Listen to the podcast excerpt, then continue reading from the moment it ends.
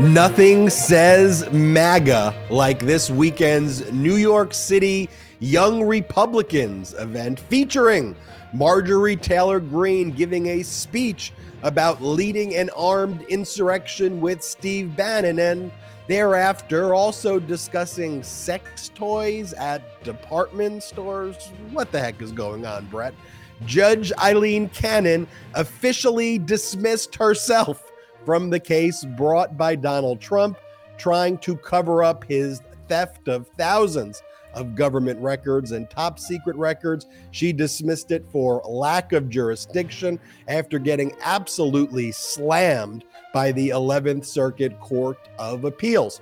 Special counsel Jack Smith, he's busy, he's hard at work, uh, just subpoenaed Georgia's Secretary of State, Brad Raffensperger for the DC federal grand jury investigating Trump's 2020 election interference crimes. And this is signaling that I think we are moving closer to an indictment. Looks like Jack Smith just dotting his I's and crossing his T's.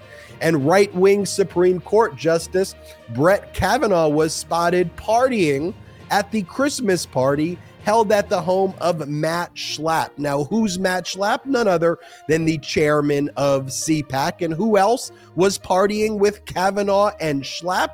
Accused sex trafficker Matt Gaetz, neo Nazi Sebastian Gorka, uh, propagandist Sean Spicer, MAGA extremist Stephen Miller, and Blackwater's Erik Prince. That's what a crew. crew that was out there. That's the crew.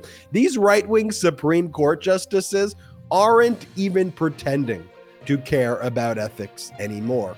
And Dominion's $1.6 billion with a B lawsuit against Fox is heating up with Rupert Murdoch set to be deposed this week and with Dominion seeking massive sanctions against Fox for spoliating or destroying emails and other messages of critical witnesses like Sean Hannity and others. Kyrsten Sinema announced that she will stop pretending to be a Democrat and will now officially be a special interest hack. So pathetic. And this just in 2,319 text messages from Mark Meadows were obtained by Talking Points memo, and most have now been made public for the first time. Let's discuss what these messages say, some blockbuster stuff in these messages. And Elon Musk is booed in San Francisco at a Dave Chappelle show after spreading disinformation almost on an hourly basis at this point and threatening Dr. Fauci and others on Twitter. It's really beyond the pale and just so so disgusting. But we will talk about it here on the MeidasTouch podcast. I'm Ben Meiselas, joined by Brett Meiselas. Jordy Meiselas is on his never-ending honeymoon, apparently.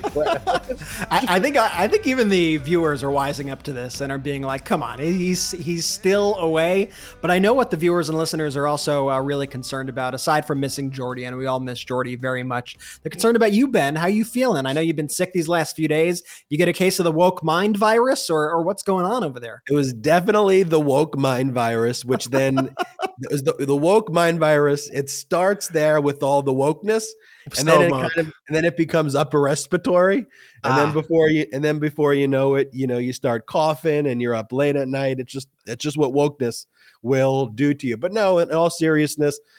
I think I'm doing better. I mean, if you watch some of those videos I've been, I've been making recently, you look pretty brutal.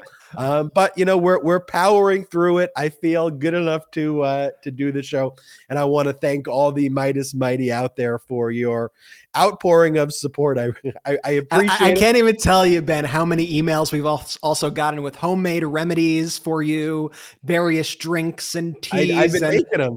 There, there you following the remedies. There you go. Well, I'm, I'm happy you seem to be on the mend. Don't push yourself too hard. But you know what? We got a lot of news to cover. So why don't we get right on into it?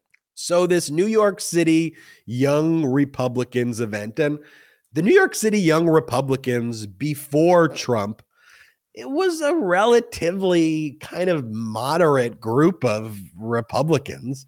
And, you know, they were, you know, people who were trust fund kids and they would pretend that, you know, that they were these scions of business. And it was kind of clownish and and silly, but that's who the New York City Young Republicans were. Now it's just the full-fledged fascist, full-fledged fascist movement because like that's just who the Republican Party is. And this event like just typified it to a T. So in attendance at this event, you had like white nationalists like Peter and Lydia Brimelow of the far right white supremacist website VDare. You start like learning all about these things when these events are, and like there's some things that you don't want to learn about. You know, I'm like, oh, really? This exists? Use 4chan, 8chan, VDare. You know, they live in these echo chambers. But it's the thing we'll talk about later on the pod is that, you know, when Elon Musk actually goes in front of a crowd of people and he's surprised that he's getting booed, it's because you're saying really hateful and disgusting stuff that impacts Americans who are too busy to be going to these cult rallies. We're too busy to be dealing with you in your ridiculous echo chamber. Like, Americans are out there and they care about jobs, they care about healthcare, they care about education, they care about their freedoms, a woman's freedom over her body. We care about being able to marry who you want to marry without the government saying you can't marry that person because that's LGBTQ plus. How dare you marry that? Or that's too woke or this or that. Like Americans just want to go on with their life and have hobbies and spend time with their family and not deal with any of this right wing MAGA fascism. So when they step into the real world out of these echo chambers, they get booed and they lose elections. And they're like, how do we lose this election? It's because Americans hate you. And Americans hate you not arbitrarily, it's because you're doing things to kill Americans. You're affirmatively harming Americans. And look, you look at this event too and the types of things they're talking about. Also in attendance, you have the white supremacist and Pizzagate peddler, Jack, you pronounce his last name? Brett Posobiec? Posobiec. And it took me a really long time to figure that out. Yeah. you got Bannon, you got Trump Jr., you got Marjorie Taylor Greene, you got the far right opinion editor of Newsweek, Josh Hammer, and others. And you got the incoming GOP House Republicans in attendance as well, because that's kind of like what you got to do now. This is part of like the uh, pledging ritual. You got to like pledge your extremists by going to these events and supporting insurrections. But like, we saw that there was a headline that came out and i was like i, I need this video to emerge too because i knew the video was going to be more powerful than just the headline because it was reported that she had said something about um, if bannon and i were involved in the insurrection we would have won because we would have been armed and we would have made sure that we won and then i saw the video this is this is not just disqualifying everything she says is disqualifying. Like the very statement itself, it, it's just how low the Republicans have fallen that this is just to be expected of who they are. But play this clip, Brett, because it's like she's the leader of the Republican Party, right? Like Kevin McCarthy takes his orders from her. She's not a fringe character in the Republican Party. These are fringe characters in America, but these people run the Republican Party now. That's who they are. Here, play this clip of Marjorie Taylor Greene at the New York City Young Republicans event. I come to Washington. I swear in on January 3rd. I get accused of giving insurrection tours, which I thought was hilarious because I couldn't even find the bathroom in the Capitol. True story. Then January 6th happens, and next thing you know, I organized the whole thing along with Steve Bannon here. And I want to tell you something if Steve Bannon and I had organized that, we would have won.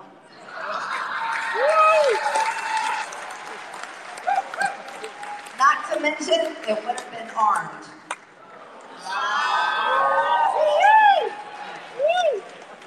Yeah. See, that's the whole joke, isn't it? They say that whole thing was planned, and I'm like, are you kidding me? A bunch of conservative Second Amendment supporters went in the Capitol without guns, and they think that we organized that? I don't think so. Again spreading more conspiracies and disinformation about these armed, violent insurrectionists who attacked, uh, killed one police officer, um, attacked and, and nearly killed a number of other police officers, caused Officer Fanone, for example, to have a heart attack. And she's and she's talking about it that she would have made sure that everybody is armed and just the whole routine there, Brett, of like her on stage like that in the gala in that way, talking in those terms. It, it, it, everything about it is so dystopian. What's your take?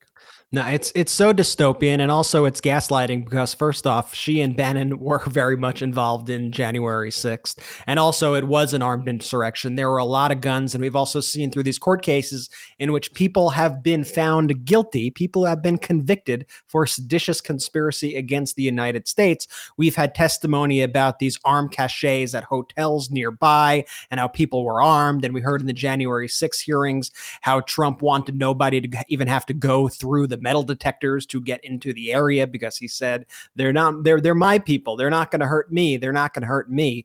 This entire thing is just a bunch of gaslighting. Multiple people died, and let's really break down what Marjorie Taylor Greene is saying here. She is saying that she would happily execute police officers and politicians in order to overthrow the government of the United States of America. I mean, we got to be clear about what she's actually saying here. And it goes along with this whole QAnon notion of the storm is coming, which just means basically Trump is going to return to power. We're going to execute all the politicians. We're going to execute every and anybody on live TV who gets in our way, and we are going to reinstall Donald Trump as dictator. That's the storm that's coming, and that's kind of what Marjorie Taylor Greene is referencing there, and and and what she's saying. And then, of course, you know, she gets blowback for her statements, and you know, uh, thankfully, you know, Patriot Takes actually found the tape, and Patriot Takes put it up. They do such great research, such great work, and that video was going around like crazy, and the White House, uh, you know, released a statement about it.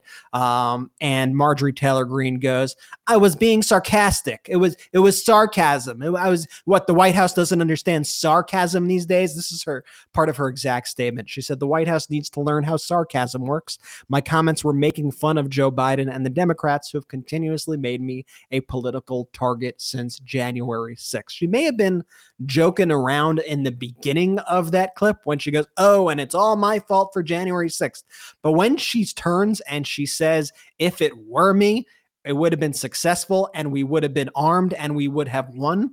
There's no joke there. There is zero joke there. Once again, such a Trumpian move of being like, "Oh, what? I was just it was just a joke, man. It was just a joke. I was just kidding around." And it's really just absolutely disgraceful and she has all this this victim complex that just runs rampant in the Republican Party. Oh, woe is me. They're targeting me. They're twisting my words. They're taking me out of context. No, you are saying despicable things. You are doing absolutely despicable things. And I also want to parse her words just a little bit more, too. When she says we would have won on January 6th, let's think about that for a second, because I think that is important. Who is the we in that scenario?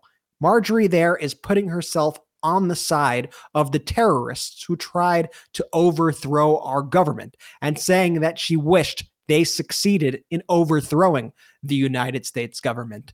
So there you have it, Marjorie Taylor Greene. And it just got weirder and weirder from there. She- and Brett, before you talk about Marjorie uh, Taylor Greene talking about sex toys at CVS and, and before be, before you go there, what I do want to say though too is this follows the pattern that we've talked about on this on the MeidasTouch network and on our podcast where they are so weak they don't even stand behind what it is that they say. Right. And it's like they go out there, they make the statement, and then they lie about it and go, I never said that. Why are you coming after me? I was just being sarcastic about it. This was a joke. I, I would never do such a thing. And it's like, it's just one of the other aspects about them that I think is so pathetic is just how cowardly they are.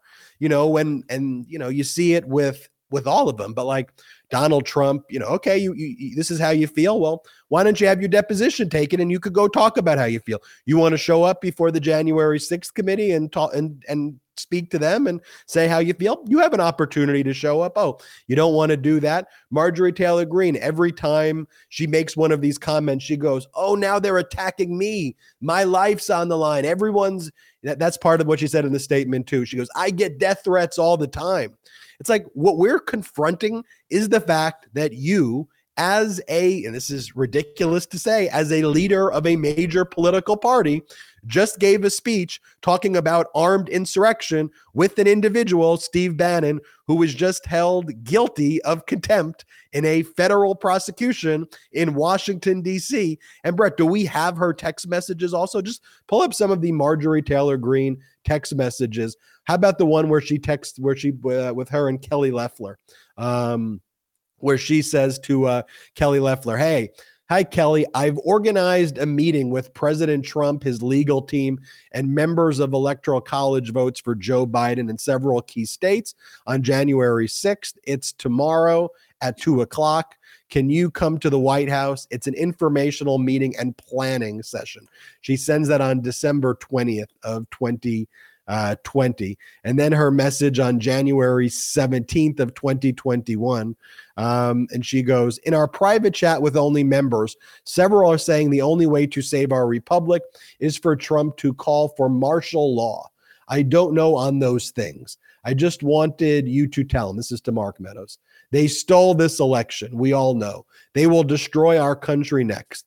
Please tell him to declassify as much as possible so we can go after Biden and anyone else. Like this is just it's just madness. Martial law. Uh, she's at the planning I'll session. note also it's completely misspelled too. She spells it like the name Marshall and not like martial law, which I noticed also in the trove of Mark Meadows text messages that were released today. One of the other Republicans who was asking them to declare martial law also misspelled it by the name of the person. But these were the serious thoughts of Republicans, not just at the time, but currently. They want a way to overthrow the government of the United States of America. And that's not normal. That's not okay. And, you know, I think in that beginning, that first text with Loeffler, when she's talking about that planning session, I believe this is the footage in the aftermath of that planning session of Marjorie Taylor Greene leaving it and speaking about January 6th. And I'll play this clip briefly. Just finished with our meetings here at the White House this afternoon. We had a, had a great planning session for our January 6th objection.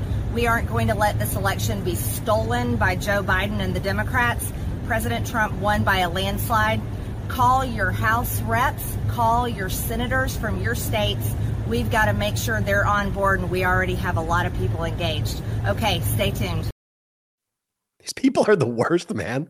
They're the absolute, absolute worst. All right, Brett. I'm sorry I interrupted. Now tell us about what she talked about with CVS and sex toys. Yeah, that, I was about to go on this big butt plug and sorry. dildo Marjorie Taylor Greene rant, and sorry. you just stopped me abruptly. And I don't think I could ever forgive um, you for that, man. But uh, I'll forgive you just because you're sick, and and I know that. But uh, you know, I, I, I want to emphasize right now that once again, Marjorie Taylor Greene is speaking in front of the young Republicans. It's not even like she's speaking for a group of just any day Republicans. This is supposedly the young Republicans. And she decides to, I don't know, not only bring up fomenting a violent insurrection against the United States of America, but she goes on this bizarre and unhinged rant about blood butt plugs and dildos, saying, by the way, you, you know, you can pick them up at Target and CVS nowadays. This country is just going to hell. And I'll, I, I know it's unbelievable. Let me play the clip. By the way, you can pick up a butt plug or a dildo at Target and CVS nowadays. I don't even know how we got here.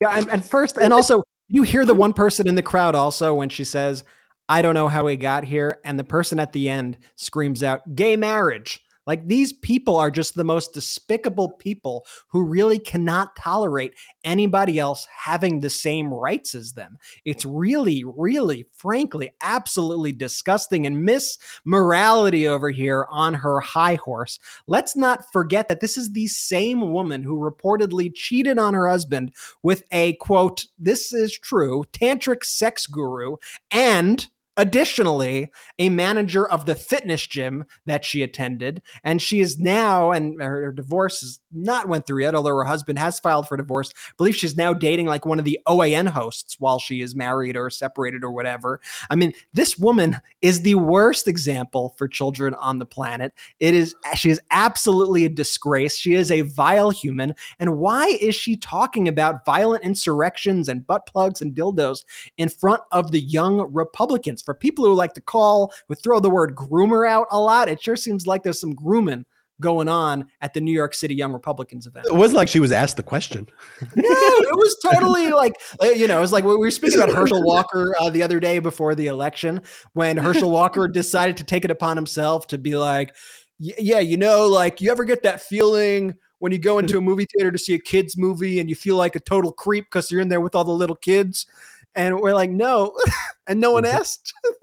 no, yeah. I've never felt. You know, it's also like, all right, we talk about vampires and werewolves here as well. Like, what are you talking about? Like that you in this speech, you can talk about any issue you want to talk about, and what you're bringing up is sex toys at department stores, and that that is bothering you. You know, I, I, told you, Brett, that I had read that article about Marjorie Taylor Greene's origin story, and Atlantic, right, yeah. it was so interesting and shed a, a, lot of light. Was that from the Atlantic? Who I think, uh, so. I think it was an Atlantic that, article. What I didn't realize was that she's wealthy. You know, she comes from a wealthy background. Her father started like a real estate development business. And she went to, I believe, University of Georgia, and she met her husband, who she's now divorced with, and the husband took over her dad's business.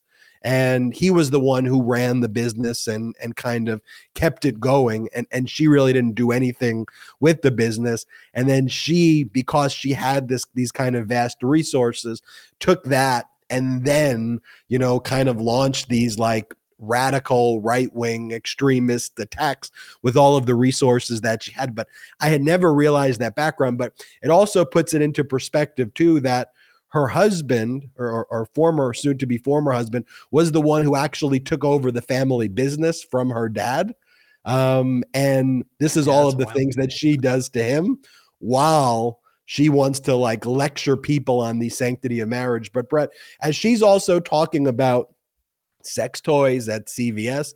What was the big issue on the right wing network Newsmax today? They were like, they're just following that Fox playbook, like to a T. Like, let's pick the issue the way, okay, is it Green M&M Day? Is it CVS Sex Toy Day? Are we going Dr. Seuss? Are we going? Are we going Disney too woke? Oh, are just we, wait. Are we going Mr. Potato Head? It's like Americans don't give a shit about any of these things. And and this is this is their policy. This is what the right wing cares about. You know, they're they get infuriated by pronouns. How dare you? How dare you throw your pronouns at me? What are you talking about? How dare you? How dare we throw our pronouns on you? That's what you're that's what you're angry about? Like that literally, but that's the, these are the issues that they care about. But this is mm-hmm. what Newsmax talked about. Newsmax was really, really focused on the fact. Well, let's just play the clip. I don't want to then then just ruin it, but I'll let everybody watch it for themselves. Then let's comment on it. Play the clip. So you want people to stop buying American Girls and all the all the stuff, the accessories that you can buy as well. I, I how long has this been going on with American Girls? I, I took my six-year-old to the store in Rockefeller Center, like the American mm. Girl experience, and you know typically girls that are into American Girls, they they get a doll that looks like them, and you can get an outfit that you know, so you can match your your doll. Um, we were in there, and my daughter's just a cute little six-year-old white girl. We couldn't find any anybody that looked like my daughter. It was the whole place. It was like wokeified. It was actually it was kind of a bizarre experience. How long has this been going on with American Girl? Um, you know, I think it was I think it was in the early 2000s that they sort of changed their brand to to girl empowerment okay, the funniest thing though, too. I, I mean, it's disturbing. It shouldn't. It's not funny, but Oh, the, the, their faces. You would think that they're actually talking about an issue that really matters. Like, well, number one, they're lying about everything they're saying. Like, um, the fact that American Girl has uh, dolls that reflect the diversity of our country now and the world is a good thing. But here's the American Girl website. Uh, it, it clearly has white American Girl dolls Plenty of And- white dolls.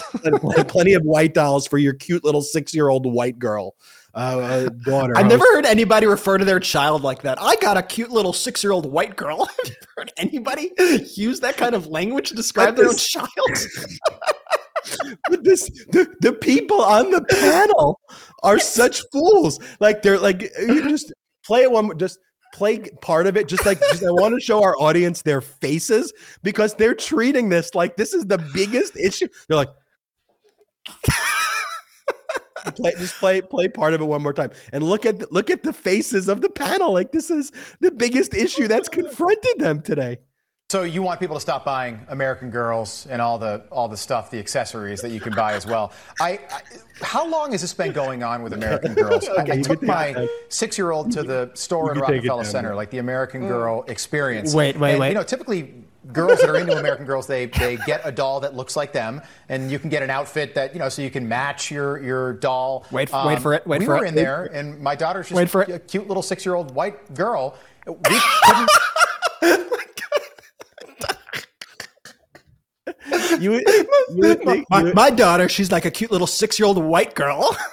Talks Yo. like these people are literally in like der- der- I need to find more what deranged, insane, like disturbed, like and, and that's what they talked about today. That's what they talked about today. They they weren't talking about health care. They're not talking about student loans. You know, by the way, the Supreme Court just took the other student loan case where a Trump judge in uh in Brett, you're still loving that you're still loving the clip. The uh that the Trump judge blocked Biden student debt cancellation. The Supreme Court agreed to take that case. Like we could talk about those issues, things that actually impact Americans. We could talk about gas prices decreasing. They sure love to talk about when gas prices increase because the Republicans cut deals with the Saudis. Um, they, they sure love they sure love bragging about selling American uh, interests to foreign countries, but this is it, it is beyond beyond. I'm just happy they I'm just happy they moved away from testicle tanning. I mean, that was a weird that was a weird era, but I'm sure they'll be back in full force pretty soon. So Oh, uh, they will absolutely be that they will absolutely I, I was gonna try to make some transition about Trump having no testicles or getting his testicles cut off by the 11th Circuit Court of Appeals, but I gotta work that transition a little bit better. So I'll just throw out that that's where I was going. But we'll just say after the 11th Circuit Court of Appeals cut Donald Trump's testicles off um, and said that Judge Aileen Cannon should never have asserted jurisdiction in the first place. And we've been saying here all along. I would always get asked people, they'd be like, So how's this federal judge, Aileen Cannon, like, why is she even involved in this case? And I would be like, "Ah, look, I genuinely don't know because she has no right to be in the case. Equitable jurisdiction means that only in the most rare circumstances where the government engages in such a callous disregard for the rights of an American citizen, not merely unlawful. Callous disregard is a higher standard than just being unlawful. So, what the law says is where the government is so callous in breaking the law, a federal judge can just jump in there, assert what's called equitable jurisdiction, and say, let's press pause for a second because the government's just gone rogue. And to be clear, there is zero precedent anywhere in the country ever for what Judge Aileen Cannon did to assert jurisdiction where there is not a finding that the government engaged in unlawful conduct, yet alone the higher standard of a callous disregard. So I like to believe that I did a very good job predicting what was going to happen next. But following the law, following case law. The one question was, though, is the 11th Circuit Court of Appeals and the United States Supreme Court, are they going to pull a cannon? Are they just going to just throw all the laws away? Like, where will they draw the line? We'll talk about in a moment that you got Brett Kavanaugh at the CPAC party partying with Matt Gaetz and Sebastian Gorka and Sean Spicer and Stephen Miller. So, like they're a pretty screwed up right wing extremist court, but where do they draw the line? And this was pretty much one of the areas where they drew the line, and the 11th Circuit Court of Appeals drew the line that Judge Aileen Cannon should not have asserted herself in this case. And so, of course, on December 1, we got the order from the 11th Circuit Court of Appeals. Trump did not appeal. So the mandate issued, meaning the transmittal of the order from the 11th Circuit Court of Appeals to Judge Cannon, directing her to dismiss the case. Let's pull up Judge Cannon's dismissal order where she dismisses herself from the case.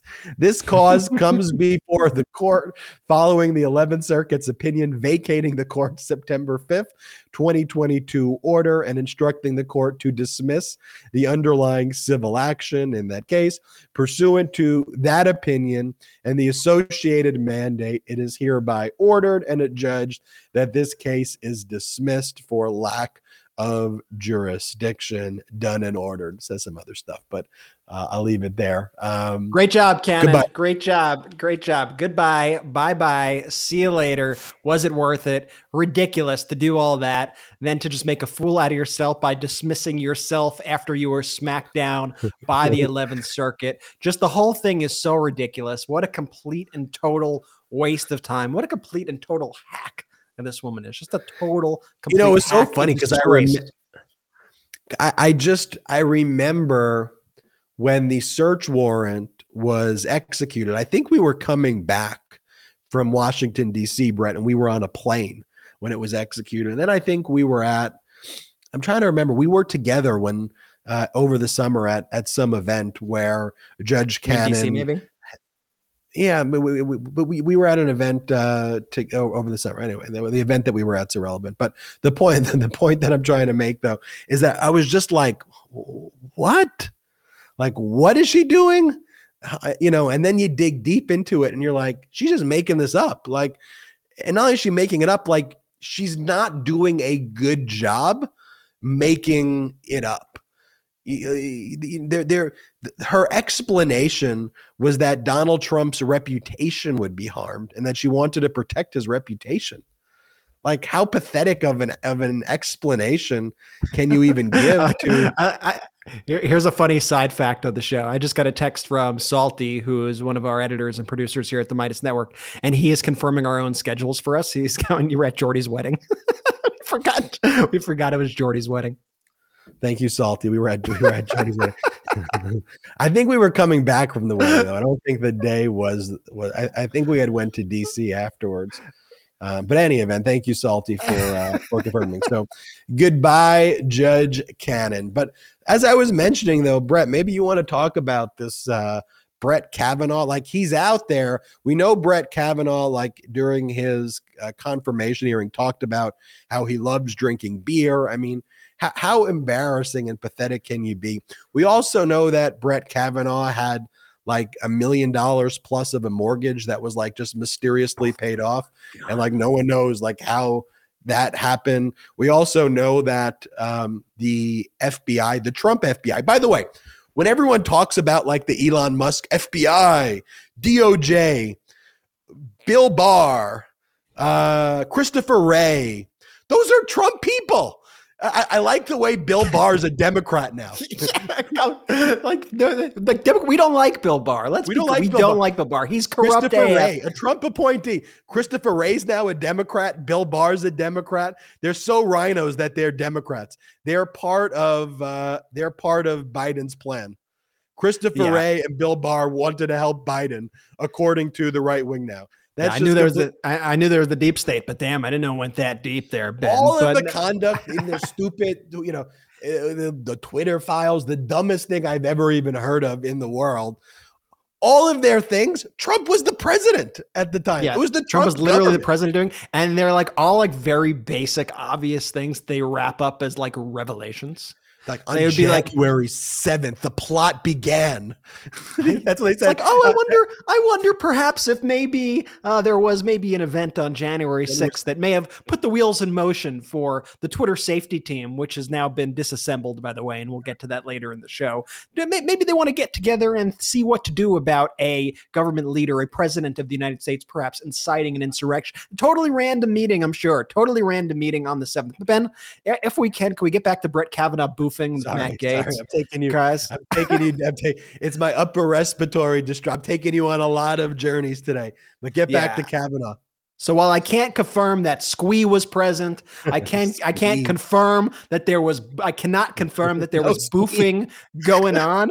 you like that pull? You like how I have Squee in my mindset? How I just have Squee on the tip of my tongue at any point. I can't confirm if Squee was there. I cannot confirm confirm or deny if there was a lot of boofing going on. And do yourself a favor and Google the Urban Dictionary definition for boofing, or don't if you're about to eat a meal or or don't want to be disgusted. But here's what I can confirm happened. Per the show is off the rails tonight. Uh, spotted at Matt and Mercy Schlapps annual Christmas party, as you said. The, the people who run CPAC. the people who run CPAC uh, sounds a bit. I, I don't know. We, Ethically, we, we are all domestic terrorists, CPAC. yeah, the the event with the we're all domestic terrorists. That was all the Schlapps, and you got Justice Kavanaugh there. You got Matt Gaetz. You got Ginger Gaetz. You got Sean Spicer, Alex Acosta, Sebastian Gorka, Stephen Miller, Chad Wolf, Greta Van Susteren, and a whole host. I mean, Erik Prince. Just like some of the world's worst people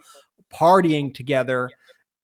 Disgusting. I, I mean, I don't understand how you get away with this as a Supreme Court justice and then go on the bench and make rulings that directly involve these people a day later. I, I just can't even fathom ethically how this is allowed. I understand that the Supreme Court doesn't have to follow eth- ethics rules. Seems like a big oversight to me. Seems like something that we should change probably because to me, this is just absolutely insane. How is this okay? It's, it's not okay. It's absurd. I can't even just tell you like how sad. I was gonna say offensive, but like it's sad to me. You know, I, I uh, going to Georgetown Law and you know being such a believer in the system, right?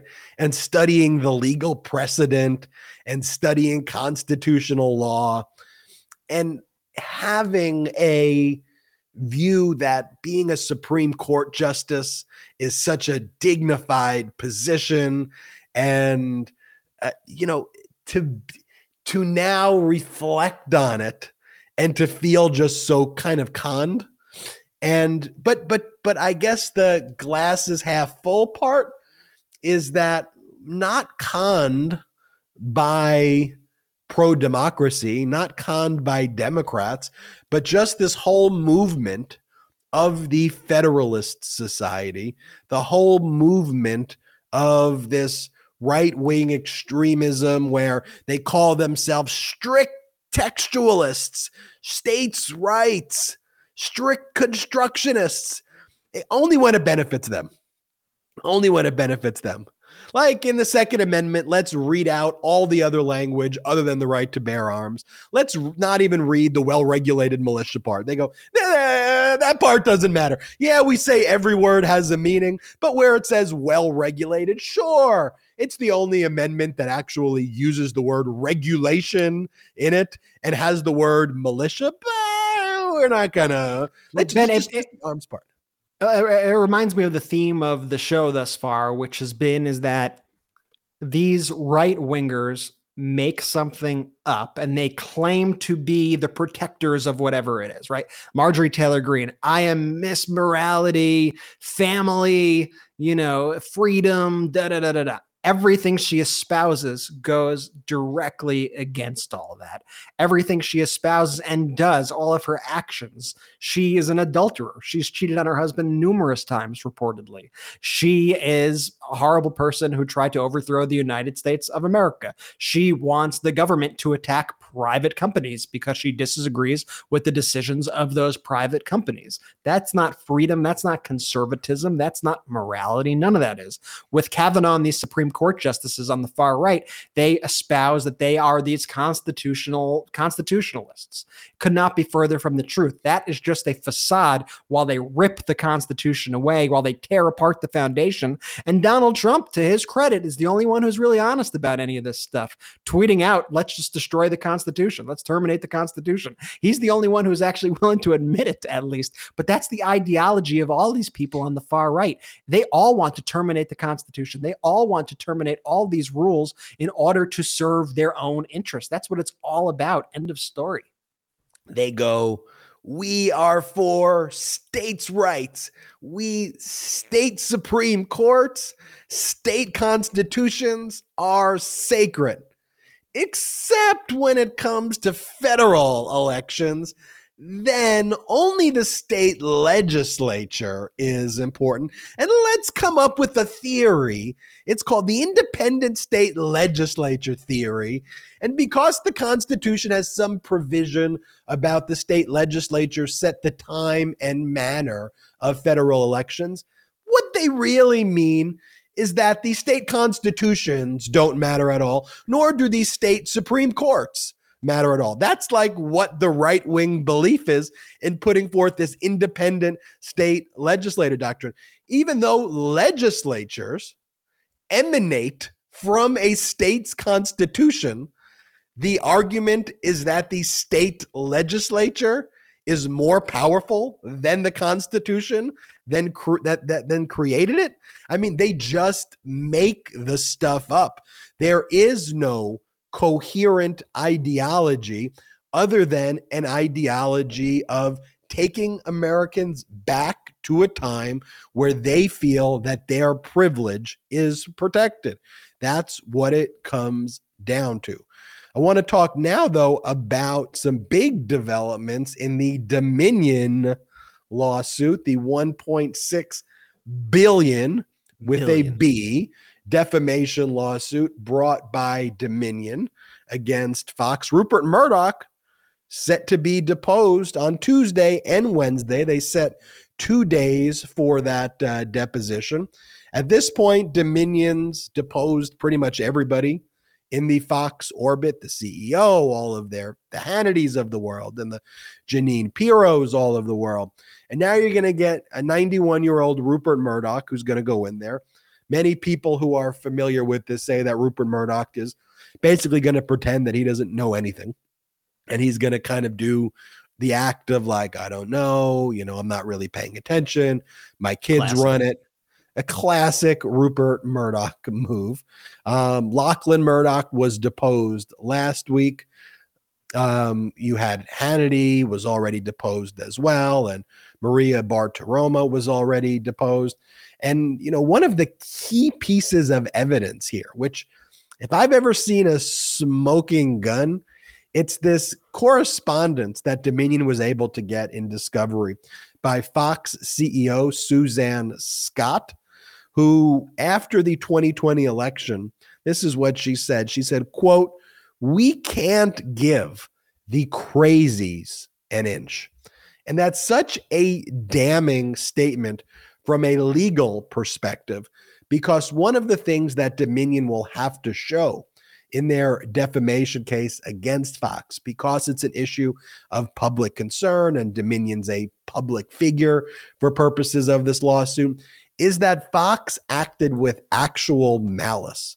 So the fact that Fox would know that these individuals are crazies. I mean, you could have inferred that. I don't think you needed necessarily the this email, but to have this in a message is so powerful. But the Fox, the fact that Fox says, "Don't give the crazies an inch," the CEO, and not only did they give the crazies an inch, they let the crazies take over the network. Dominion's going to put that and post that right in front of the jury.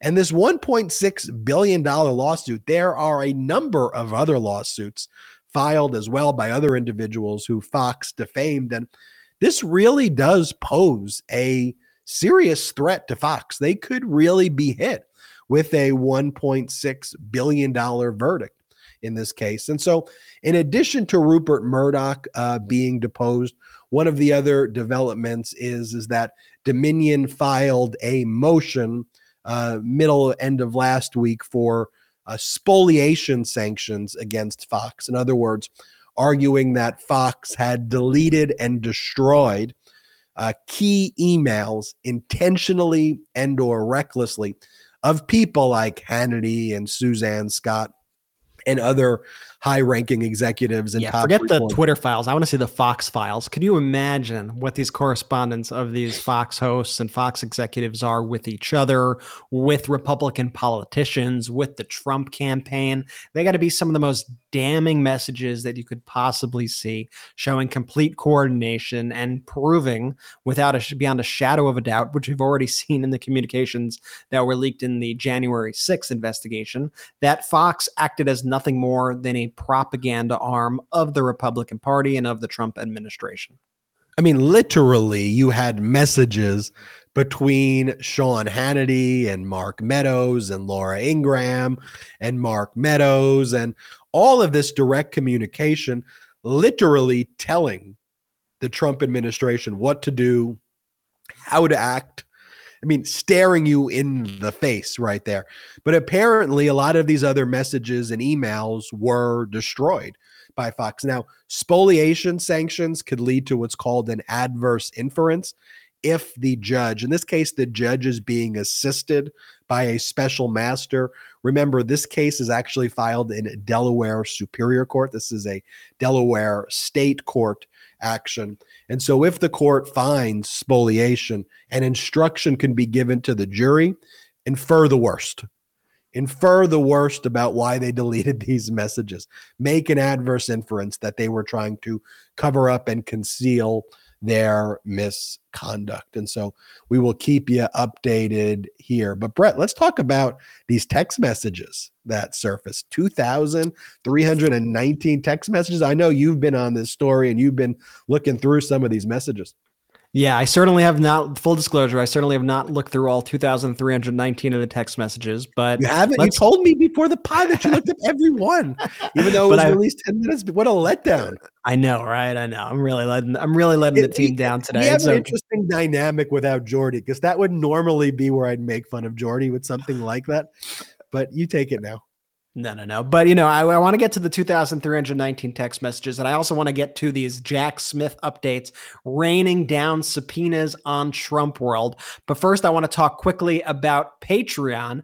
Hey, you know, this is one of the first unapologetically pro democracy networks out there, but it's so much more than a network. We like to view it here as a community, and we could not do these live broadcasts without you. We are people powered, we are democracy fueled, and it's all because of you. So if you're able to, and no worries at all if you can't. Consider joining us right now at patreon.com slash Meidas Touch. That's P-A-T-R-E-O-N dot com slash Meidas Touch.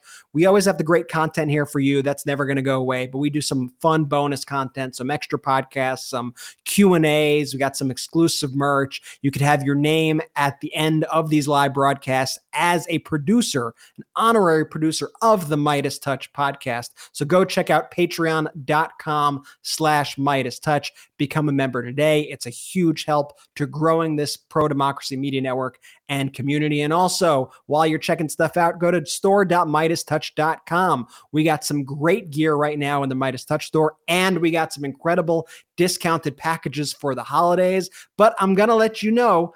December 13th, that's Tuesday. If you're listening to this on audio, that's today.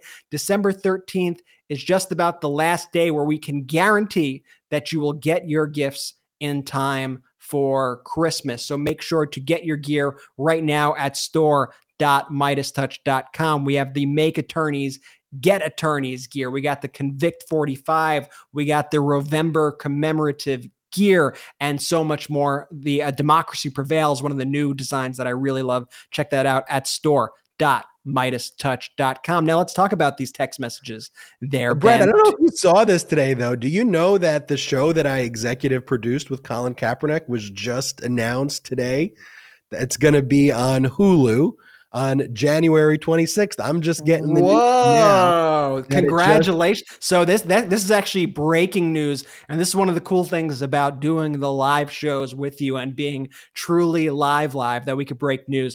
Ben, you got to tell everyone about the show because it's so relevant to what's going on in the country right now. I know. eh, Just I, I'm, I'm not going to. So, so Bakersfield is Kevin McCarthy's district. That's what we focus on in this three-part docu-series on Hulu. It's called Killing County, and it focuses on a lot of the cases that I was involved in when I was a civil litigator. Um, before I did Meidas Touch, I was a civil rights lawyer, um, and I spent a lot of my time in the Bakersfield, Fresno area working with families who lost loved ones to police brutality. And there was one case that I worked on which opened the door to all of these other cases that I worked on.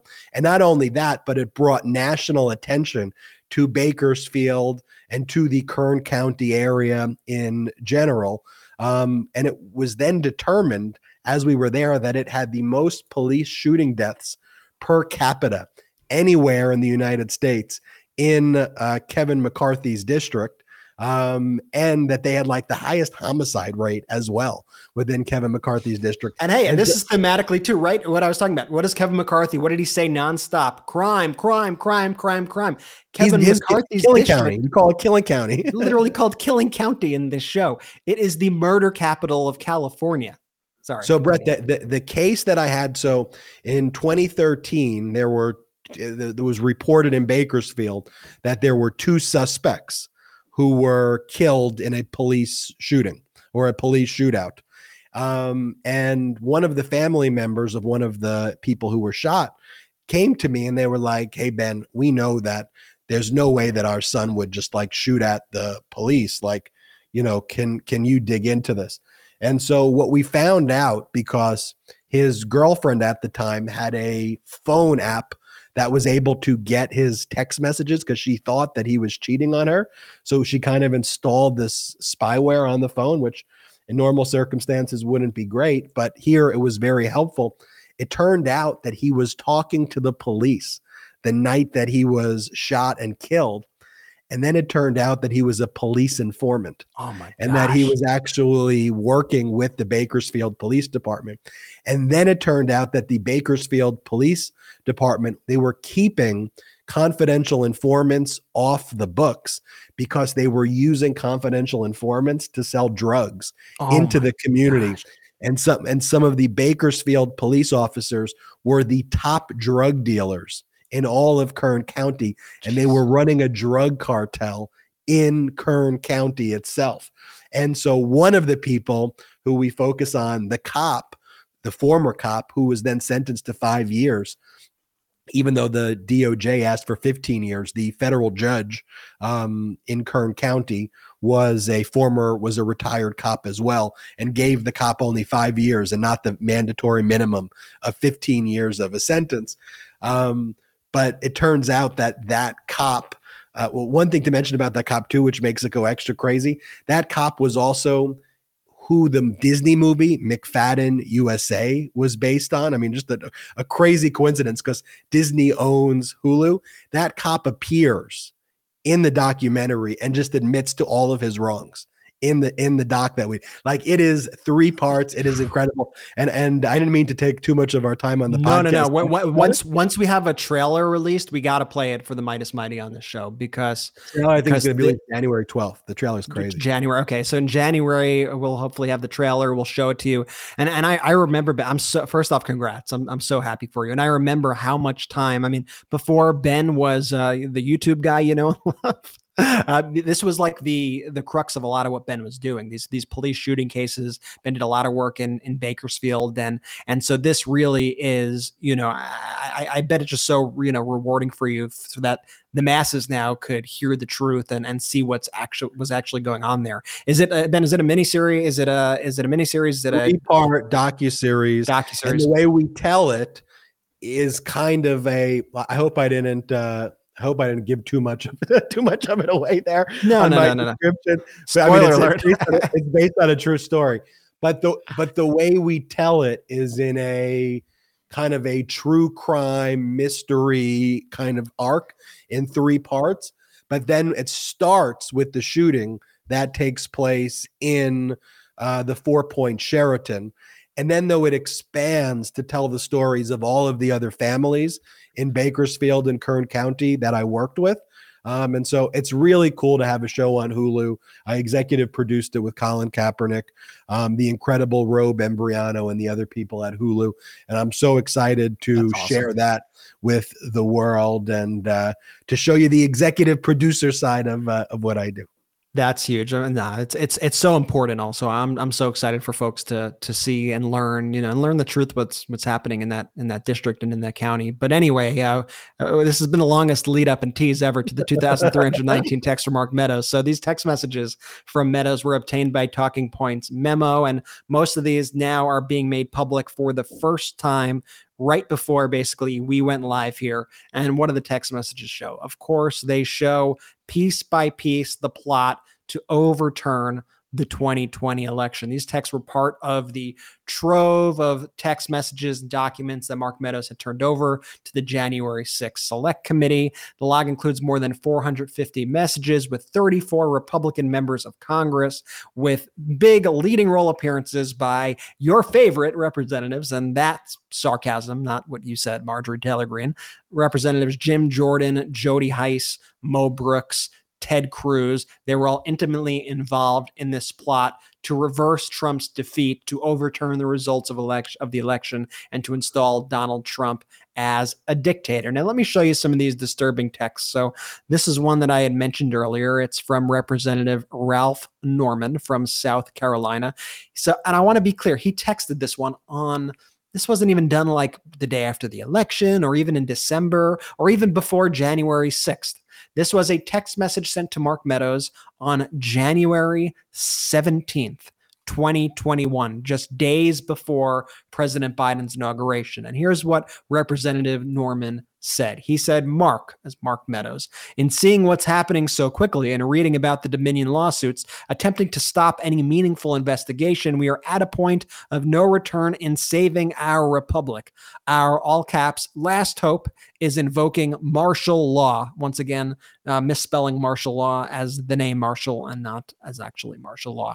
Then in all caps, please urge the president to do so, as in, please urge the president to declare martial law. I mean, these people wanted to suspend at that time, suspend the Constitution and have Trump bring in the military and make it so that Donald Trump would be appointed dictator of the United States of America. These are traitors. These are, these are treasonous text messages that we are seeing. This is sedition out in the open. Here's another one from, and I'm going to be honest, don't know how to pronounce the guy's name, Brian Babin or Brian Babin. He is um, a representative from Texas. He said, Mark, when we lose Trump, we lose our republic.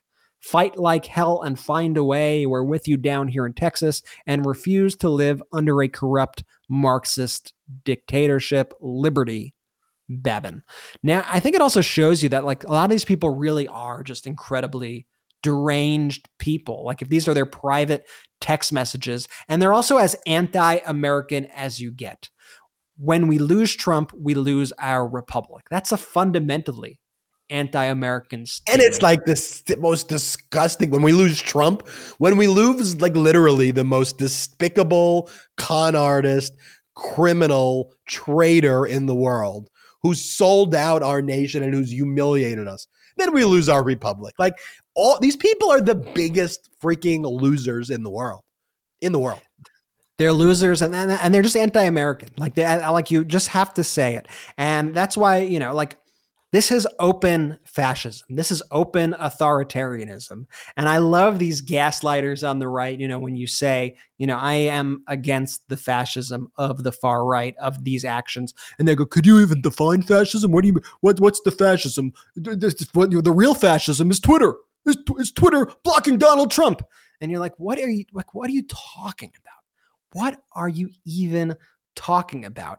Let's start with the fact that a loser, someone who lost the election and then proceeded to lose dozens of lawsuits. Let's start with the fact that that guy tried to overturn the election, overthrow the United States government, and elect himself or appoint himself, rather, dictator of the United States. How about we start there with the fascism and then we can work our way through all the other definitions of fascism? But if you can't acknowledge that, then there is no hope for you. I am sorry. No, Brett, fascism why- is when Twitter in October of 2020 doesn't want to post Hunter Biden's genitals ah, ah because okay. it's revenge. Yeah. That's fascism, man. Fascism is when Twitter wants to ban a fake doctor who pretends to be a like actual like medical oh, we'll professional. What do you say? I said, "Oh, we'll get to him. We'll get to all that." Yeah. Exactly. That's fascism, man. When Twitter bans people from spreading COVID disinformation to kill people, that's fascism, man. Because come on, what's COVID? It's not like 1.1 million people died. It's like, what you, these Brett, I can't even wrap my head. That's around. why I really, I really, I really, I really hate how the corporate media tries to frame so the current situations in America between Republicans and Democrats as if they are just two political parties. The party calling for coups, the party calling to overthrow the 2020 election while it's 2022, the party who refuses to accept the election results, the party who is endlessly spreading dangerous, disinformation, who doesn't accept the way people live, who doesn't even accept people's existence in this country. It's unfair to even refer to them as a normal political party in this country. You have to view them through the lens of an extremist movement. And are is the Democratic Party perfect? No, absolutely not. Do I disagree with them on things? Sure, I disagree with them on many things. But out of the two major political parties that we have in this country, we have one party who actually agrees with the idea of America and we have one that completely and utterly rejects it. And within the Democratic Party, we got range, man. We got range. We got AOC and we got Joe Manchin. We got range. That's why this Kyrsten Sinema thing, which we'll get to in a little bit, is so absurdly ridiculous. And that's why I think she is a very bad actor in all of this, and that there's more beneath the surface. There. She's like a Tulsi Gabbard a hundred percent like a Tulsi Gabbard. And you know, a lot of the stuff that if you guys listen to American Psyop, our, our true crime podcast, a lot of the uh, Tulsi Gabbard does get mentioned in American Psyop, and a lot of what we heard about Tulsi Gabbard's kind of journey into this far right extremist ecosystem, it kind of rings true in a lot of ways with what we're seeing right now with Kyrsten Sinema and more on her shortly. But Ben, you want to talk some Jack Smith? I know all the people here are really here to hear what's going on with Jack Smith today. What happened with Jack Smith and Georgia and Trump? I hear we're raining subpoenas. That's it's what's on the weather subpoenas. forecast. Hallelujah is a rain of subpoenas. Amen. I like a Ben's sick and he's just like a loop. He's just uh, off the rocker tonight. All right, let's what, what, what's what's what's going on? More subpoenas from special counsel Jack Smith's office. There's the photo of Jack Smith. We always like to put the photo photo of him up there. I always love to put the photo of Jack Smith right next to uh, Trump, also. But this time he subpoenaed uh, Georgia Secretary of State Brad Raffensperger to sit before the criminal grand jury in Washington, D.C., that's investigating Trump's crimes for election interference in 2020. And the question is, is you know, wh- why would you have Brad Raffensperger in right now? I mean, look, obviously Brad Raffensperger received the phone call from Trump and obviously find me the votes. And obviously, Brad Raffensperger is very much aware of and was directly threatened by Trump and was aware of all the election interference in Georgia. But you, but what I mean by why would he be there? He's a friendly witness. You know, it's not like they needed to like even kind of force him to show up because Brad Raffensperger would likely want to show up and testify. And so ultimately bringing Brad Raffensperger in and it being kind of announced that Raffensperger in to me is signaling something. And what we've seen over the past week or two weeks with the subpoenas that Jack Smith has sent, and he sent others to Arizona Secretary of State, Michigan Secretary of State, and then he sent some to like Maricopa County and other boards of supervisors in Michigan and Pennsylvania and Wisconsin. Um, and now focusing on Georgia. What it tells me, Jack Smith is very focused as well on Trump's election interference crimes in general as well. His threats and intimidation at these state officials as well as crimes. I think Jack Smith has locked up the January 6th day of crimes. Like he's got those ready to go. And I think now he's focusing on the fraudulent electors um, where state legislatures, MAGA extremists in the legislatures, submitted their names instead of the actual electors. By the way, going back to an earlier point in the podcast, that is why the MAGA Republicans want to have this independent state legislature theory, because they just want state legislatures eventually to basically go, yeah, you know what? The the the people voted this, but we're going to use our slate, and and you can't challenge it. Granted, the case that I was talking about, Moore versus Harper, just involved gerrymandering. So you kind of get these right wingers and even corporate media, which kind of gaslights you and goes, oh, but but Moore versus Harper, that case really isn't about like fake elector slates. It's about gerrymandering. It's like okay for now, but the whole precedent they're trying to create is that the independent state legislature can do exactly what the fraud electors tried to unlawfully do in the 2020 election. That's why that's being championed by MAGA extremists. But anyway, that's why Jack Smith is focused on Brad Raffensperger. He wants to lock up that testimony because Trump's call to Raffensperger is criminal. Um, and and that's why Jack Smith's focused on you know Trump threatening these board of supervisors like the Maricopa County Board of Supervisors and, and the Board of Supervisors and similar kind of election bodies in other states. And Brett, it was like you remember. I mean, we forget because so much news happens. Like this July, the Speaker of the Wisconsin Assembly, Vos, or whatever, the Robin Vos. Robin Vos, yeah He's like, yeah, I received a just a reporter asked them just by chance, hey, when was the last time you spoke with Trump? He's like, oh, and last Robert week. yeah, last week. Oh, and the reporter's like, well, what did he say to you? Well, you know, he told me to uh, set aside the results of the election. And the reporter's like, the 2020 election? It's like, yeah. And and what'd you tell him? Well, I told him that I, I understand your perspective. However, um, I think that we have a fundamental disagreement on that. And I don't think there's anything I can do at this point. I mean, they're just so cowardly and weak. You know, they can't just even stand up to him and go, "That's a crime, you insane! Shut the f up! Don't you dare freaking call me and say these things." Like that's why I say Republicans have no standards, like the lowest of the low, and no standards.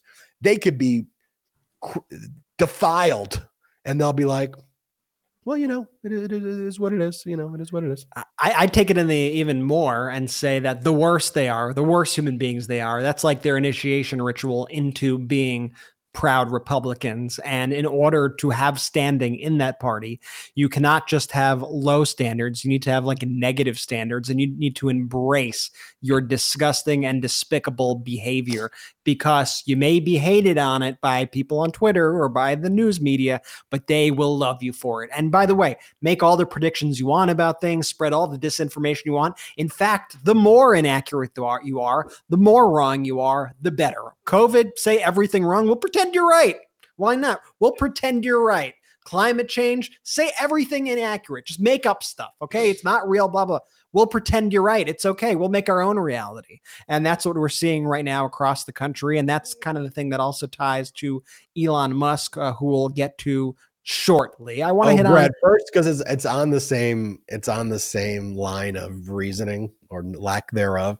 Can you play this clip of Ronna McDaniel where she's asked if Trump bears any responsibility for Republican losses. Like, you know, she's running again for RNC chair. Here, play this clip. And this is on Fox. Would you publicly say that Donald Trump bears any responsibility for the some of the losses in the midterm elections. Would you say that publicly? You know, I don't like this. I don't like these parceling out because he supported Ted Budd, who won, and he supported J.D. Vance, who won. I think there's a lot of things. That's why I've put together an after action report. We've got to look at Dobbs. But here's the one thing that I think people should be talking about the amount of ticket splitting, the amount of Republicans that went out and voted for a Republican at the top of the ticket. Look at Arizona. The top vote getter is a Republican. Look at uh, Georgia. We had eight of nine statewide races won by Republicans. But why are Republicans going and voting for one Republican and not the other? Trump. We have to work hard to bring Is- those independents isn't that in. the answer to but your that means you, turnout you was not question. the The, answer is Trump, isn't it? Yeah, I'm saying I'm not into the blame game right now. I think we've got to do an analysis. I think it's too quick. And I think you can't parcel out, well, this endorsement helped this one and this. It's the whole message. It's what did each candidate do? What was their turnout? But most importantly, why, how do we get independents to re- support Republicans? And how do we get Republicans to support other Republicans? And this infighting within our party is never going to help that. We need Trump voters. We need McCain voters. We need Romney voters. And then some if we're going to beat the Democrats. Okay, so I also want to just say quickly, first, she's the worst. She's the worst, and I, I, I hope that you know whether it's her or the Pillow Man running the RNC, whatever it is, great. Yeah, you're you're the worst. You're horrible at your job. You're terrible at what you do. You're a coward. You literally changed your last name, which was Romney. Literally changed your last name to suck up to Donald Trump. I mean, how despicable and cowardly does it get? But even just parsing her own comments, she can't even BS well. I mean, she goes, she makes the comment in, in the beginning. She goes, Look at Arizona. The top vote getter is a Republican. That Republican who she's talking about, it was the state treasurer, Kimberly Yee, who had dropped out of the gubernatorial race because Trump endorsed Kari Lake and not her. That wasn't a Trump endorsed candidate. That was just a generic Republican. It goes against her entire thesis that she's trying to work up there. These people are just, they're, they're such frauds. They're such phonies. They're such liars. And when confronted, they never have an answer. They just want to say, I don't like that very much. I don't like that question. I, I bet she was shocked that Fox was coming her, to her with that. I guess Fox Business, and that guy's actually. he's- I've seen him on some other interviews, and he's asked some good questions. He he's not a fan of Trump, that guy, and I think because he's Fox Business, he's able to. uh to to- also, I think they're trying to work it a little bit. Like, you know, they always do things with an agenda at Fox. I don't think they want Ronna running it anymore. So I think they're trying to highlight other people and try to slowly push Ronna out while still maintaining kind of a, you know, some sort of uh, friendship with her in case that she does remain the RNC chair. Sh- sh- should we hit Sinema just quickly? I mean, Yeah, you, you hit Sinema. we had her. I, she's switching to independent. I mean, she announced that she's leaving the Democratic Party. I Uh, was was don't want to give her attention, right? Because that's Yeah, all is all she wants attention. Yeah, and like, does was anybody surprised by it? It's obviously a strategic decision because she was going to be primaried in 2024 in the Democratic primary. She would likely lose that Democratic primary, so this might be her way of also trying to kind of beat the Democrats to the punch there and say, "Hey, I'm an independent, and I'm going to hold all these voters hostage. So run somebody else." At your own peril against me, Democrats, because I will split the vote. But I honestly think this is a huge miscalculation by Miss Sinema here because I think she overestimates, vastly overestimates the amount that people actually like her. Because look at this photo. I, no, no, no comment if you're looking at the photo. I'm gonna get myself in trouble. Um, but Kristen, Kyrsten Sinema is wildly, wildly, wildly unpopular because of her. And here's the famous thumbs down photo of her on the Senate floor. Because of Sinema, we have no higher minimum wage, no extended child tax credits, and no expansions of voting rights. And the thing that is so baffling about all this also is that Democrats are doing really well in Arizona overall. Mark Kelly just got reelected. He is crushing it. We got a Democratic Secretary of State elected. We have a Democratic governor elected there. So it's no surprise that the Arizona Democratic Party chair told her, don't let the door hit you on the way out. And Representative Ruben Gallego, who has been eyeing to primary Sinema. Um, you know, she he made a statement saying Sinema is putting her own interests ahead of getting things done for Arizonans. And it would be one thing if you were like, you know, if you were honestly, genuinely an independent, you didn't believe in parties, whatever it is. First off, I don't think it's the time for that right now if you are in that situation where you're a United States Senator. But all of her policies that I went through before about minimum wage, child tax credits, voting rights, and a variety of other issues, these are things that independents overwhelmingly care about and are passionate about. And you have here, I'll read it. She has an 18% favorable rating in Arizona. 18% favorable rating in Arizona. Her approval rating amongst Democrats is 5% to 82% unfavorables. But he'd say, oh, there must be a ton of independents out there, though, who are eager to give Sinema a shot, who love Kyrsten Sinema. Among independents, her favorables are tied with her favorables with Republicans at 25%. Independents have her at a 56% unfavorable rating, while Republicans have her at a 45% unfavorable rating. So I don't really understand the strategy other than kind of saving her own ass here and trying to set herself up for a position that's almost beyond politics in the case that she loses. I mean, she is somebody who has bowed to corporate interests while pretending to be somebody who cared about regular people. And she, in speeches, I wish I had the clip right now, but you could check our, our Instagram for it. We have a clip of Kyrsten Sinema from, I think it was 2013, speaking about Joe Lieberman with such disdain, who was somebody also who went from a Democrat to an independent, um, saying, it, it, she could have been speaking about herself, the things that she was talking about Lieberman here. Now, Sinema says that she will not caucus for the Republican. She suggested that she intends to vote the same way that she has over the past four years in the Senate. Nothing will change about my values or behavior, she said. This moment, I'm not going to play the clip, but Jake Tapper asked her, Is the power of the Senate still going to be 51 to 49? And Sinema's response was, I know you have to answer that, ask that question, Jake, but that's kind of a DC thing to worry about, which to me is one of the most obnoxious responses that you could possibly give because it's really a slap in the face to voters. First of all, this is a slap in the face to the voters, the activists, the people who made phone calls for you, the people who knocked on doors for you. You all just like spit completely in their face. But then to say that the average American doesn't care about the makeup of the Senate, it's like how elitist can you be? And how much do you look down on regular Americans that you don't think that they could handle how important it is for the Senate and the makeup of the Senate and how it affects their lives? To me, that right there is also just utterly disqualifying. Ben, do you have anything to add on Sinema? Because I'm I'm just about done with her. Well, I think, and I always thought there's a big difference between Manchin and Sinema, although they get lumped together.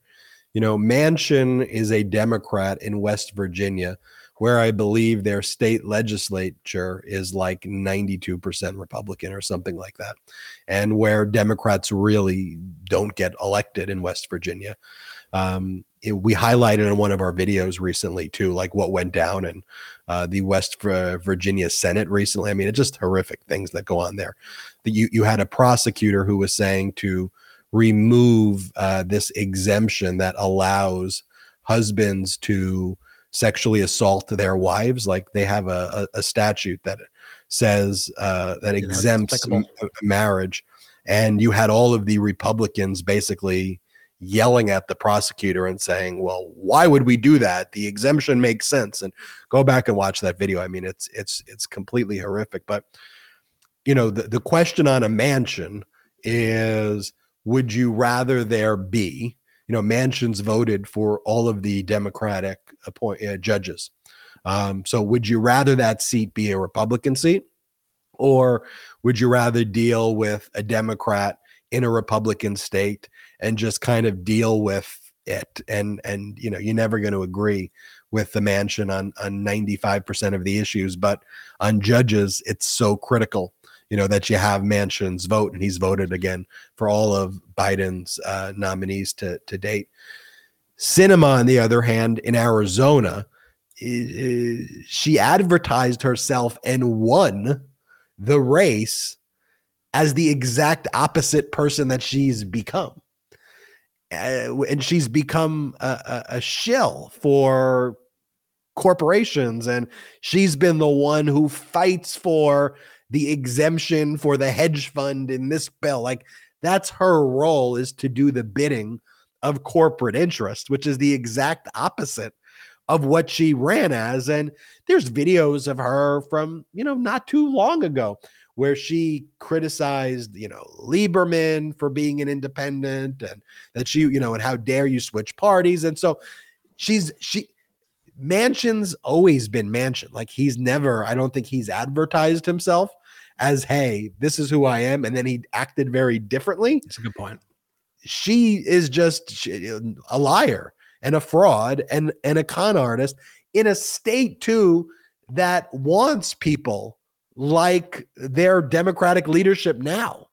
So that's the part to me that I so that agree with you. She has no she has no excuse. Like Manchin at least has an excuse, and Manchin has been at least to his credit, straight with the American people. And, and honestly, some people might get mad at me for this, but you got to give Manchin a little bit of credit for his political prowess that he's able to get elected as a Democrat in a plus 30, plus 40 Trump state in West Virginia. I mean, that does take a lot of maneuvering to do.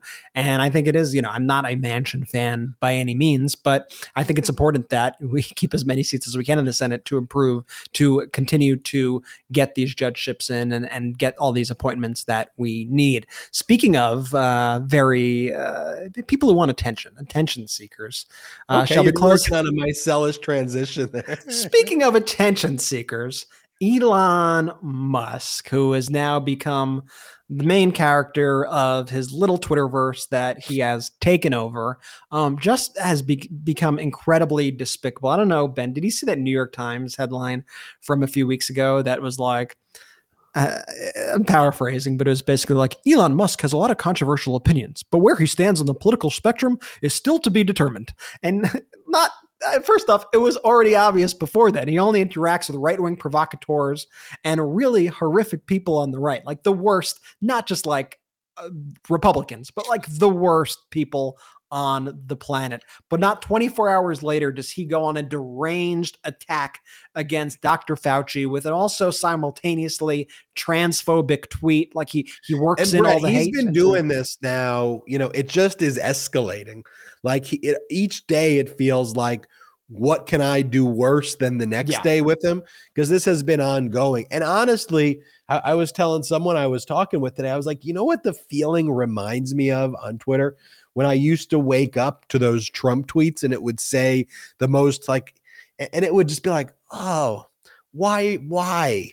You know, and, and it and it's and it's sad and it's upsetting to me that someone with a platform and with power uses it to spread disinformation and hate who knows better than what they're doing, who does it intentionally and maliciously to just harm people. He, he's just disgusting. And and don't worry, because this uh, story will wrap it up with a happy ending. Spoiler alert: He gets booed in front of a crowd of thousands of people while trying to be cool at a Chappelle show.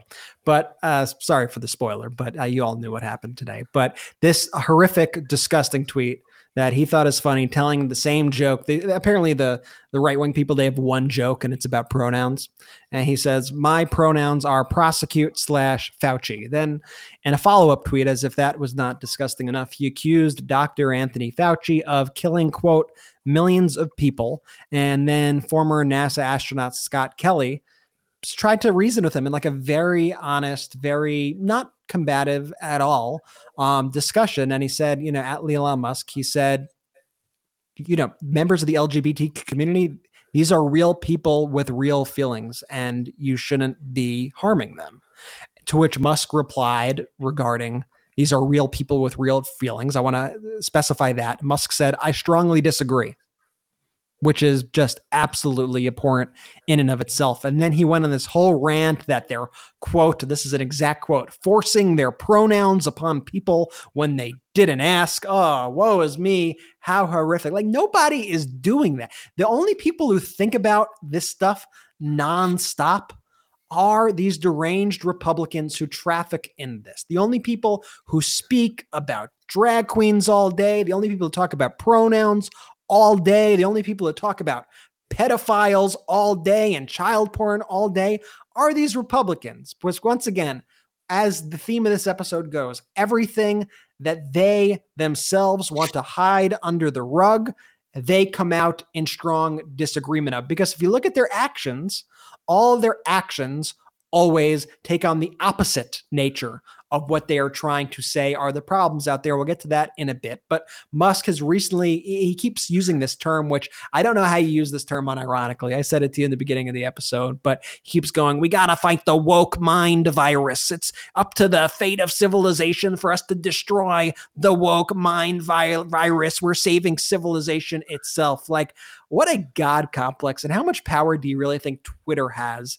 And you think that by enabling and bringing on these racists and white supremacists and just all around disgusting people that you are saving civilization. He's gone on these disgusting tirades against Yoel Roth, who was the global head of trust and safety at Twitter. He's made this guy who was one of the only people who kind of stayed back of the executives to help Elon Musk adapt to Twitter, get used to it. And he actually praised Yoel uh, shortly after taking over the company. This guy, Yoel, has had to now flee his home due to an escalation of threats resulting from Elon Musk's campaign of hate against them. And I say campaign of hate because he's not just saying that I disagree with the decisions that the former head of trust and safety at Twitter Yoel Roth made and the job that he made in working with the other executives, he is accusing Yoel Roth of basically being a pedophile, a child predator, someone who na- enabled the exploitation of children online, just absolutely abhorrent, disgusting, hateful things. And it's what all these people on the side do. They are so tough behind the computer. They sick their goons on somebody in a very stochastic terrorism way. They know what's going to happen when they target that person. That person inevitably, either in the case of like a Paul Pelosi, gets physically harmed. In some cases, people get killed. In many cases, people have to flee their homes and hide, hide and get security. And that's exactly what happened here. And for all the bluster and talk about oh, we're actually, the hate speech is down. He never reveals the actual data. He never says anything. All the independent research and reports show definitively that things like hate speech and violent threats and child sex exploitation on Twitter have increased exponentially since Musk has taken over, but because he says, actually, it's down. Just trust me, trust me, it's down, it's down. Just because he says that, all of his goons go, oh, look, he's doing it. He got rid of it. And it's a very, it's, it's all kind of a, this QAnon thing where they accuse all of their opponents, all of their enemies, if you will, as being pedophiles. That's number one.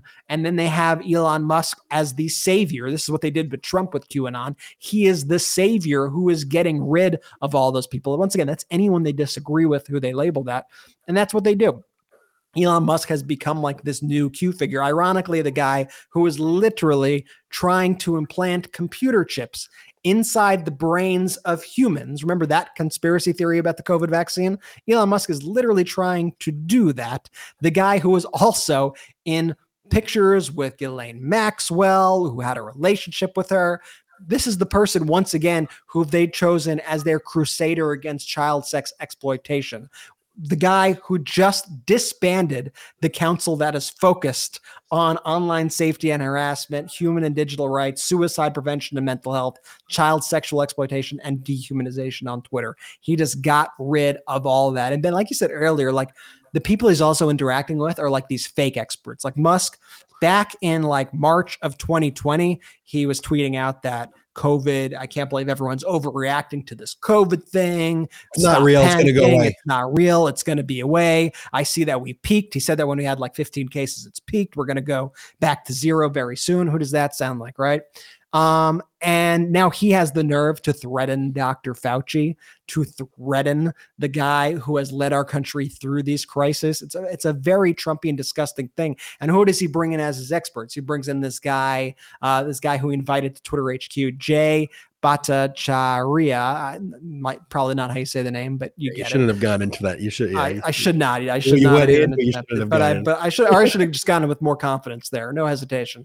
Um, to, but they, they brought him on to discuss the suppression of COVID disinformation because this was a guy who was suspended from the platform. I want to be clear about who this guy is who was spreading this COVID disinfo and why he was banned from the platform this guy was first off he was spreading basically saying covid was fake and you know uh, the vaccines are bad for you and all things like that. This guy he, he's not even a real doctor. He didn't complete a residency after medical school. He's not board certified in any specialty. He is not a practicing physician. He has literally never treated a patient himself or under his own medical license. They bring in these people who they pretend to be experts in fields but they're all people who either were not intelligent enough to actually get those roles and to be experts, or they have been so corrupt and bad at their jobs that they have actually been removed from the profession entirely and are not allowed to be on the board. And it reminds me of like Tom Fitton, another guy who he's the head of Judicial Watch, who literally was a major part in Donald Trump's attempts to overturn the January 6th election. He's the one who told Trump, who gave the legal advice to ignore the results, claim victory, tell everybody to stop the count. That was Tom Fitton's legal advice. Once again, the only problem with Tom Fitton, a person who, um, you know, was brought up multiple times in the January 6th committee and a person who Elon Musk interacts with on a seemingly daily basis, oftentimes multi. He's the guy who wears the really tight shirts. He wears really tight shirts. Yeah. And this guy, he, he's, he's not an attorney.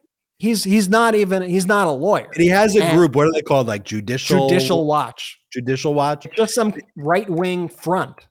So and that's the group that just files these like BS lawsuits, like what Trump talks about. He's like the Sox case. You know when he talks about the Sox case, that's like a Fitton lawsuit that Fitton lost this case, and he filed a lawsuit against the National Archives in 2012 to sue them to force them to have Bill Clinton turn over his notes related to his autobiography from his presidency. And the court was like, no, who are you, Judicial Watch? Go away. What are you talking about? You don't have, you know, you don't have, what, you know, what do you want? Why are you bringing this lawsuit? But that's why Trump goes, the precedent set forth in the Sox case. It's like the Sox case, he lost the case. It says nothing that you say it says. Like, what are you talking about? But that's Fitton because then they rely on people because what they're trying to do, and this is the effort, is just destroy truth, right? We talked about, and this is make the make this episode go full circle though. We talk about what the real threats are to our democracy, right? There are literally right wing extremists who want to overthrow our democracy.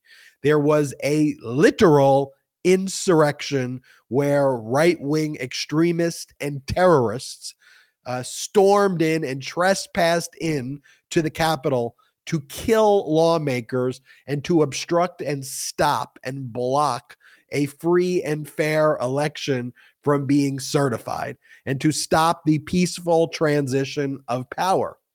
And what Republicans want to do now, what the modern Republican Party, what the extremists want to do is they want to basically be like, and, and this is where the media, the corporate media, is just the worst because they buy into it, where it's just like, there's just a lot of information. You know, there's the Sox case, and then there's Roe v. Wade, right? You know, and it's like, well, precedent schmecedent, like what really matters anymore? And so it's like, no, precedent is sacred. But when you talk about stuff like the Sox case, it corrodes the trust in the law that actually gives cover for then what happens in something like a Dobbs. And I'm not saying that's a direct correlation, but then what does precedent mean? What does precedent matter? If you could try to just destroy and equalize disinfo with truthful info and just make it all sound like a mess, that's what they are going for. And that's why we need to speak about the truth. And that's why I love this community so much. And, and that's why uh, they're ultimately, I don't think there's a large part currently, at least with Musk, that actually wants or even needs this thing to be profitable. I mean, he has one of the loudest megaphones out there and he wants to use it to spread disinformation and to really try to erase the truth of what happened. And that's why honestly i really don't like talking about the guy but I, at all. And i think talking about twitter is kind of boring. But i do view it as an essential part of the threats against our democracy. I do think it is it's directly intertwined and it, and it's so important to everything that we're going on. But anyway, let's uh, let's skip to the good part here. The good part. Is, let's show him getting booed. Then the cringy part where he goes, "I'm rich, much." Oh my goodness. Yeah. So this was a Dave Chappelle concert in San Francisco.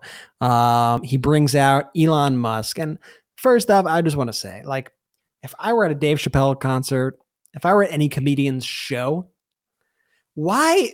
I don't even care if it's Elon Musk. Like, if he was like, ladies and gentlemen, I know you came here to see a comedy show, but Bill Gates.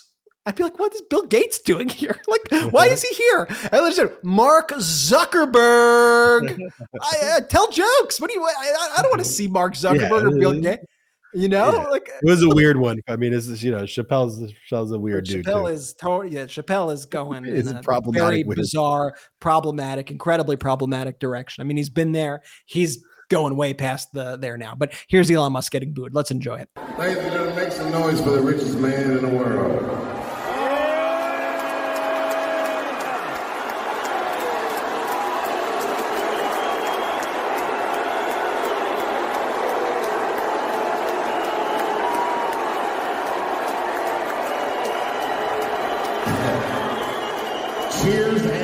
Booze, I.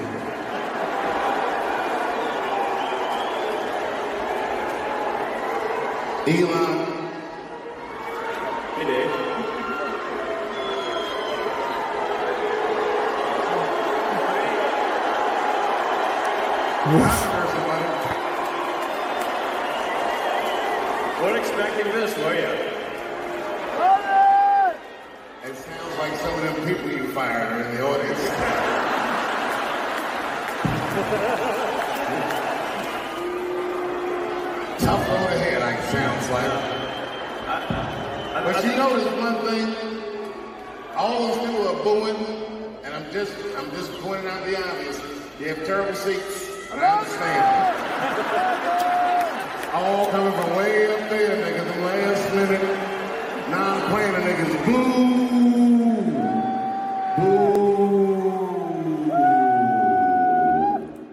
So Chappelle's reaction is to uh, make fun of his audience for sitting in the what do you say the cheap seats, and uh, that that was his reaction. And we played a minute and a half, two minutes of that. That goes on for ten minutes. It's it's I'm ten getting booed. They minutes. shut down the show. And then they had to end the show. They they literally it, Chappelle was like, "All right, that's it. I can't. I mean, we can't come back from this." And they had to end the show, and they walked out. And I mean, I mean, give me a break. Talk about stepping out of your bubble into the real world. And that's why you know these people are always so shocked. They live in these bubbles where you have uh, the craziest of the crazy people reaffirming their beliefs. But then they get into society, and people really, truly don't give a damn about it. And Elon's response today was one of the most pathetic responses I've ever seen. He he tweets out, technically it was 90% cheers and 10% booze, except during quiet periods. But still, that's a lot of booze, which is a first for me in real life, parentheses, frequent on Twitter. It's almost as if I've offended San Francisco's unhinged leftists. But nah. Once again, like everything to him, anyone who criticizes him, it's a bot. Anybody who criticizes him at a Dave Chappelle show, I don't care that it's San Francisco. This is the Chappelle show. Unhinged leftists. Unhinged Unhin- The woke left. Like maybe for once, for once, have a little bit of self reflection, just a little bit, and say, why do these people hate me so much? Perhaps you will find the answer, but I understand that he can't. So that happens. And right before they kind of end the show, there's this bizarre moment where Elon Musk goes, he does a weird dance, and then he shouts what's supposed to be I'm rich, bitch, which is a Chappelle catchphrase at the end of his episodes from one of the sketches from the Chappelle show. And it's just like the cringiest, most awkward moment. I, I have secondhand embarrassment watching this clip. And if I just suffer through the secondhand embarrassment, you have to suffer through the secondhand embarrassment. So let, let me play this.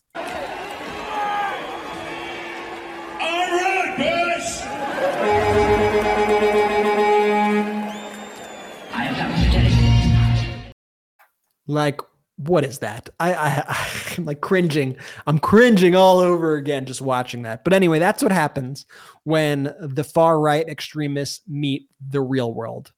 They get booed, they get a dose of reality, and we are here, I would say, to bring you that dose of reality and to speak about the issues that people are caring about and to show you what the people on the other side are talking about, what is in their kind of mindset as they go on a daily basis. And hey, before we go, I do want to say if you enjoy our coverage, if you enjoy what we're doing here on the Meidas Touch Network, and you know we're working 24 7, you got Ben taking his sick day right now to bring it to you uh, consider supporting us on Patreon at patreon.com slash Meidas Touch. Of course, no worries at all if you're unable to. We'll still have the same amazing content for you right here and on the podcast, everywhere you get our stuff. But we got some extra bonus stuff. You could become a producer of the Meidas Touch podcast, which is pretty cool. We got exclusive merch. We do exclusive Q&As there. We do some fun other bonus content. It's it's a great growing and thriving community. I say this about our Patreon though, why it's so important Yep. because we don't have any outside investors in what we do. It's a rarely,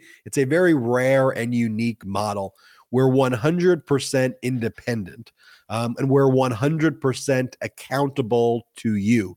So, whereas the large media networks are funded by the billionaire investors and the millionaire investors who want to push agendas, this whole thing operates because of you or it's not going to operate if, if if we're not accountable to you and so we think that's a new model that we wanted to create and champion because the Meidas Touch network is really more than that. It is a community, and you are all part of that community. And as Brett said, if you can help out um, and you want to join one of the memberships and become a patron, go to patreon.com slash Meidas Touch, P A T R E O N dot com slash Meidas Touch. And Brett, you want to talk about some of the merch and and right, it's it's the last day to buy it before the holidays too, huh? Yeah, if you're listening to this on audio, it is literally like the last day that we could guarantee that you get the stuff in time for the holidays. Um, time is running out, folks. So get it. And we got these great bundles too on the Meidas Touch store. That's Good at bundles. store.meidastouch.com. I love the holiday bundles. Um, they're discounted and they have like, you know, if you like one of the items, you'll like all the other items in the bundle. They're they're a lot of fun. We got a lot of really fun stuff. We got our Democracy Prevails gear, which I'm absolutely loving. I've been seeing people rocking it around. Super cool. We got the I Read banned books sweatshirt. We got the MAGA Tears mug. And you know, the best part of waking up is MAGA tears in my cup. You know those tears have been flowing. We got our version of a MAGA hat, the blue Make Attorneys Get Attorney's Hat, Convict or Convict 45, depending on when you're listening to this. If you're listening to this in the future, maybe it is Convict 45, person, woman, man, camera, prison, November, row your vote, and oh, so much more. And also, folks, check out our true crime series, American Psyop. It is a mind bending, unbelievable true story about Wes Clark Jr., the son of the NATO general and former Democratic presidential candidate Wesley Clark. This true crime series is absolutely going to blow your mind. I know everybody who I speak with who has listened to the series is absolutely hooked on that show. So check it all out. And just a huge thank you to all of you out there for your support. Remember to share this podcast with a friend. Go text this YouTube video to a friend, share it on your Facebook, tweet it out, put it on Mastodon, whatever you're using these days. Remember Hit to subscribe subscribe to the podcast. Hit that subscribe button right now if you're on our YouTube channel. It's 100% free, helps us grow our channel and get the message out to more people. Make sure to subscribe to the Meidas Touch podcast on audio. Any podcast app, just search for Meidas Touch podcast. You will see it there. It's also in the description of this episode. And from the bottom of my heart, thank you so much for allowing us to do what we do here every single day. Dream bring come you true. Absolute dream come true. Such a joy. And I really view this so much more than a job or than a network, but as an amazing community that's give and take where we, everybody gets to kind of be involved in this at an intimate level. And it- I think we're doing something that nobody's really ever done before. So I am so grateful for that opportunity. Ben, any other final words before we sign it on off? Shout out to the Meidas Mighty. Ooh. Our blue wall stopped the red wave and election deniers got denied election. That's why we're celebrating with the new Democracy Prevails team. We've got lots of work to do, but we should all be proud that when democracy was tested, democracy prevailed. You've earned this. Don't wait. Get yours right now at store.meidastouch.com. That's store.meidastouch.com.